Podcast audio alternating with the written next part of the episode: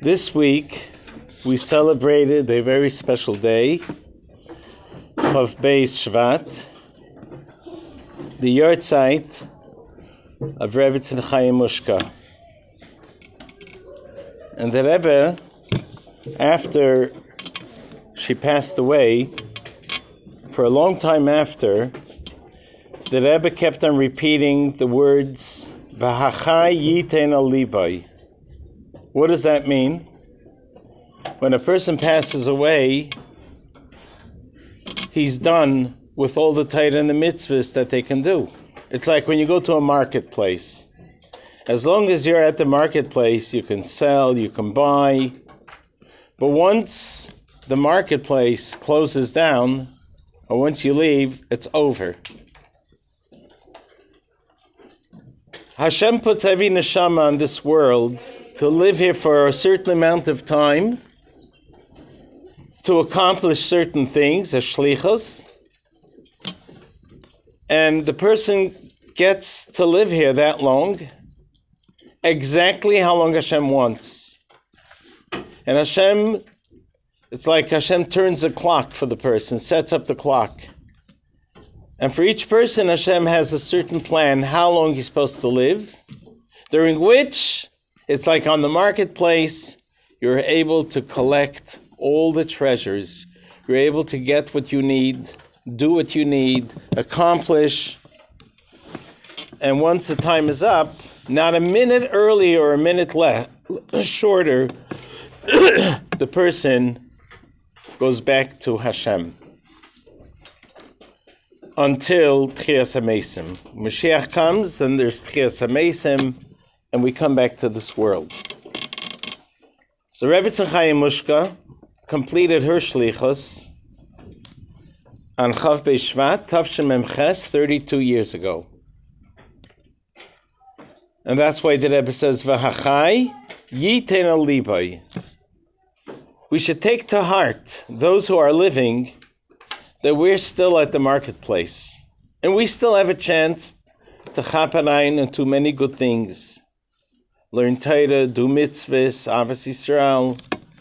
There are no mitzvahs to be done upstairs. In Shemayim, there's no mitzvahs to be done. There's no mitzvahs at all. The Taryag mitzvahs are only here. And Hashem doesn't do anything that's a waste. Whatever Hashem does has a purpose. So as long as we're, we're, we are here, Hashem gives us a body. Because without our body, we can't do the mitzvahs. Without eyes, you cannot read the Torah, you can't daven. Without ears, you can't listen to the teaching of Torah or Kriyas Torah. Without hands, you can't give tzedakah. Without feet, you can't go to shul. We need the, all the parts of our body in order to fulfill the mitzvah. So Hashem gave us all of these tools. But once the person goes back up to Shemayim over there, he doesn't need these tools. So Hashem temporarily takes it away. And that's when the person's neshama leaves the body. And the body stays put until Mashiach comes, till Tchias HaMesim. So Rebbe Chaya Mushka, who passed away 32 years ago, there are many things we can learn, learn from her. And that's why the Rebbe is saying, V'achayit and Let's take to heart. We could still do things that right now she's not able to do. Because we are in this world of all the mitzvahs. And we shall learn lessons from her Ahavas Yisrael. And Anchav Beishvat, I'm sure you have heard tons of stories about her, how sa- she saved the family from being thrown out of the house, many, many things that she did, and how concerned she was. One of the things that I was told about Rebbetzin Chaya Mushka was she was extremely sensitive to people's feelings. Extremely sensitive. If, let's say, guests were going to come to visit her, she would make a phone call a day or two before to find out somehow what kind of food or refreshments does this guest like. Oh, pineapple? Okay, I'm going to get pineapple. Grapes? I'll get. Oh, ice cream? I'll get ice cream. She always made sure to have on the table exactly the thing the person liked. She didn't say, huh, it's enough that he's coming to my house. I'm giving him a big zechus to come to, to our house, you know, the Rebbe and the Rebbitzins' house. Whatever I'll serve will be good. And it's true, whatever she'll serve will be good. But she was so sensitive to people's feelings, she wanted to go out of her way to do the best. A friend of mine, his name is Noach Holtzman, told me a story that happened with him and the Rebbitzin. His family was very close with the Rebbitzin for many years. So whenever they came from Europe, they used to live in Europe, and then later they came here. When they lived in Europe and they came to New York, they used to visit the Rebbitzin. the Rebbitzin would always prepare refreshments. That's just good for little Kinderlach because he was he had a young kid then. It was a family of a lot of kids. One time they were sitting at the table, and it was summertime and it was a very hot day. So what do you think Rebbe Chaya will put on the table? Ice cream. Yeah, probably different stuff. One of the things was ice cream. And as they were sitting, and the Rebbetzin was talking to his mother, the Rebbetzin noticed that Noach, who was like seven years old maybe, was not touching the ice cream. So she says, Oh, let me give you ice cream.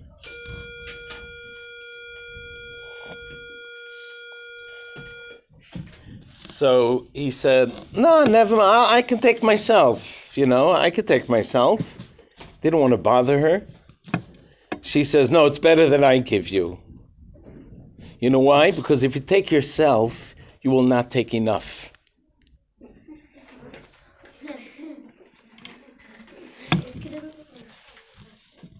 This is something that he told me, which which shows us something. She understood that as a young child, he's just going to take a little bit. He was too shy to take to begin with, and even if it takes, he might take one spoon or something, but he really wants more. She was sensitive to his feelings.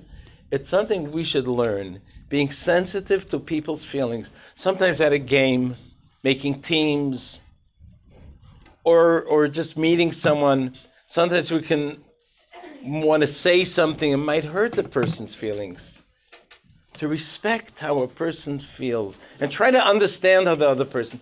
Why you you couldn't you couldn't hit that ball? Come on, what's with you? You're so clumsy. How is the person going to feel then?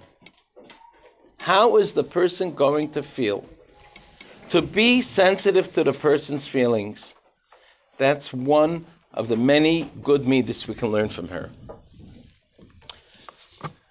Now let's go to story time. Last week, we told the story about Yeshua Binyamin, the chassid of the Rebbe Rashab, who was very, very poor. He had no money, and he used to do little jobs here and there. And for a few weeks, he had no job, so he had no money at all.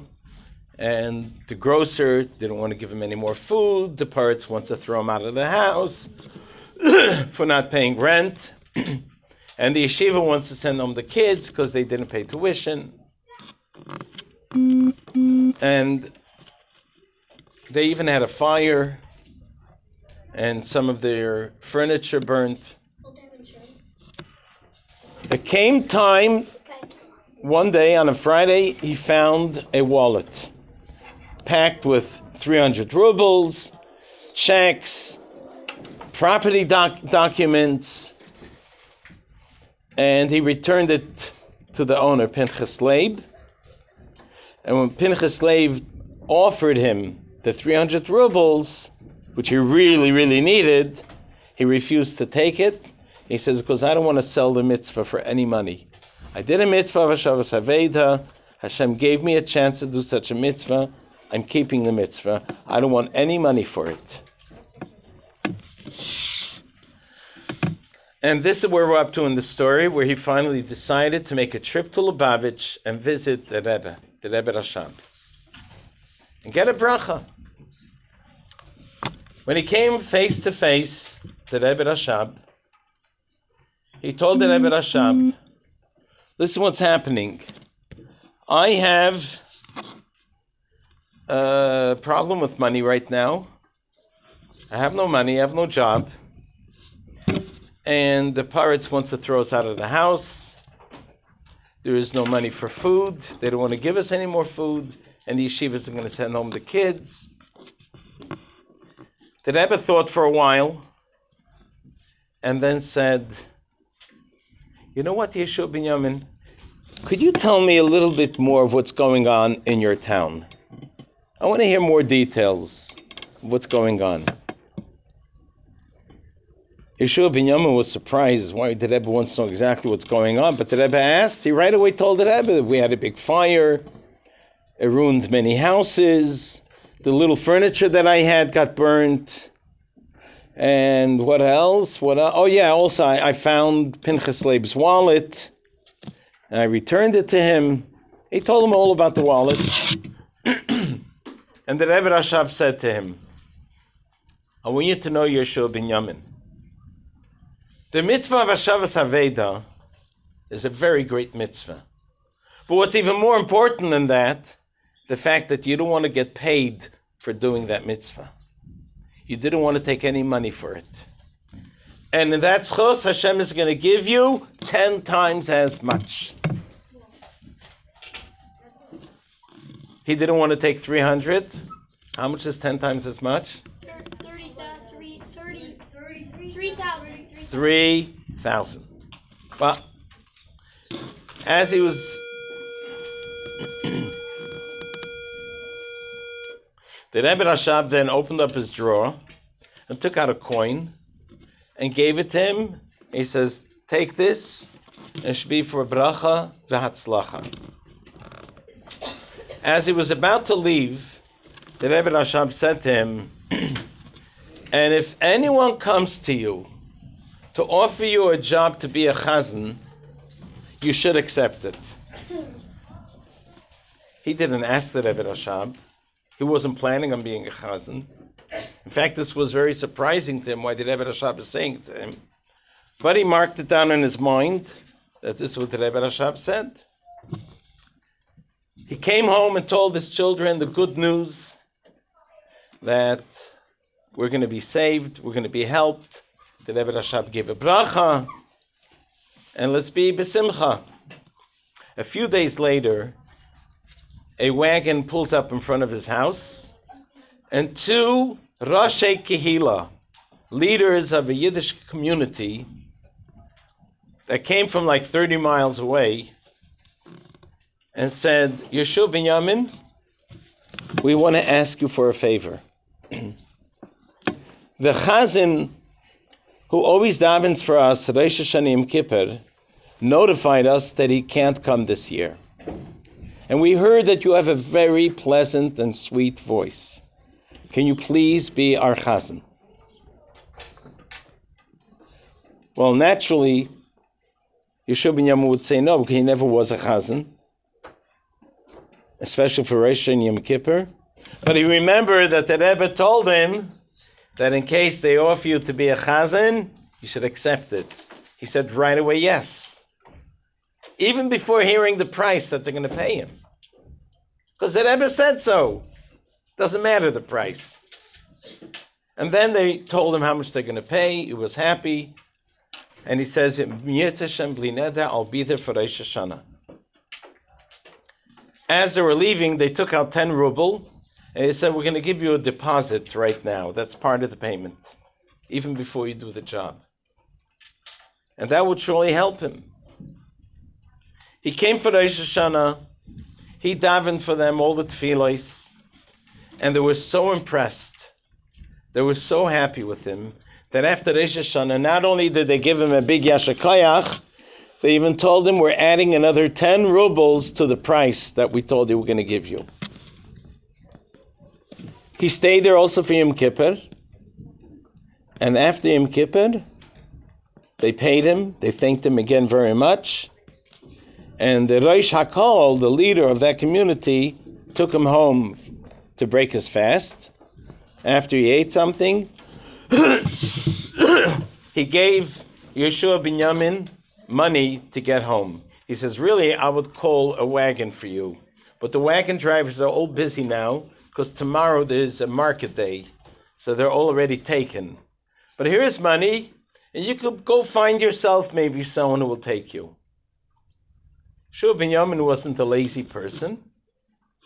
So he left and he started to ask around.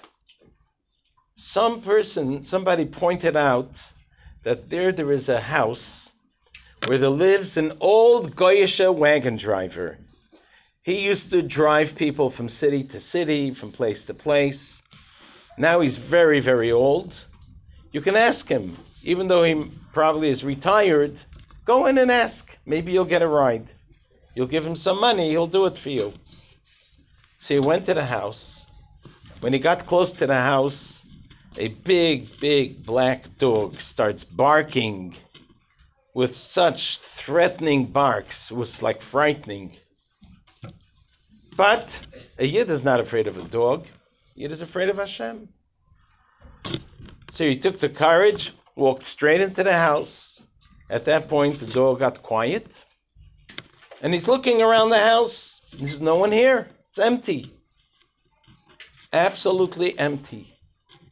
But then he hears out of one room, he hears some noises. Someone's in there. So he opened up the door. And who was it? The old guy, the guy wagon driver. He looked like he probably is like 100 years old. He was laying in bed and his eyes closed.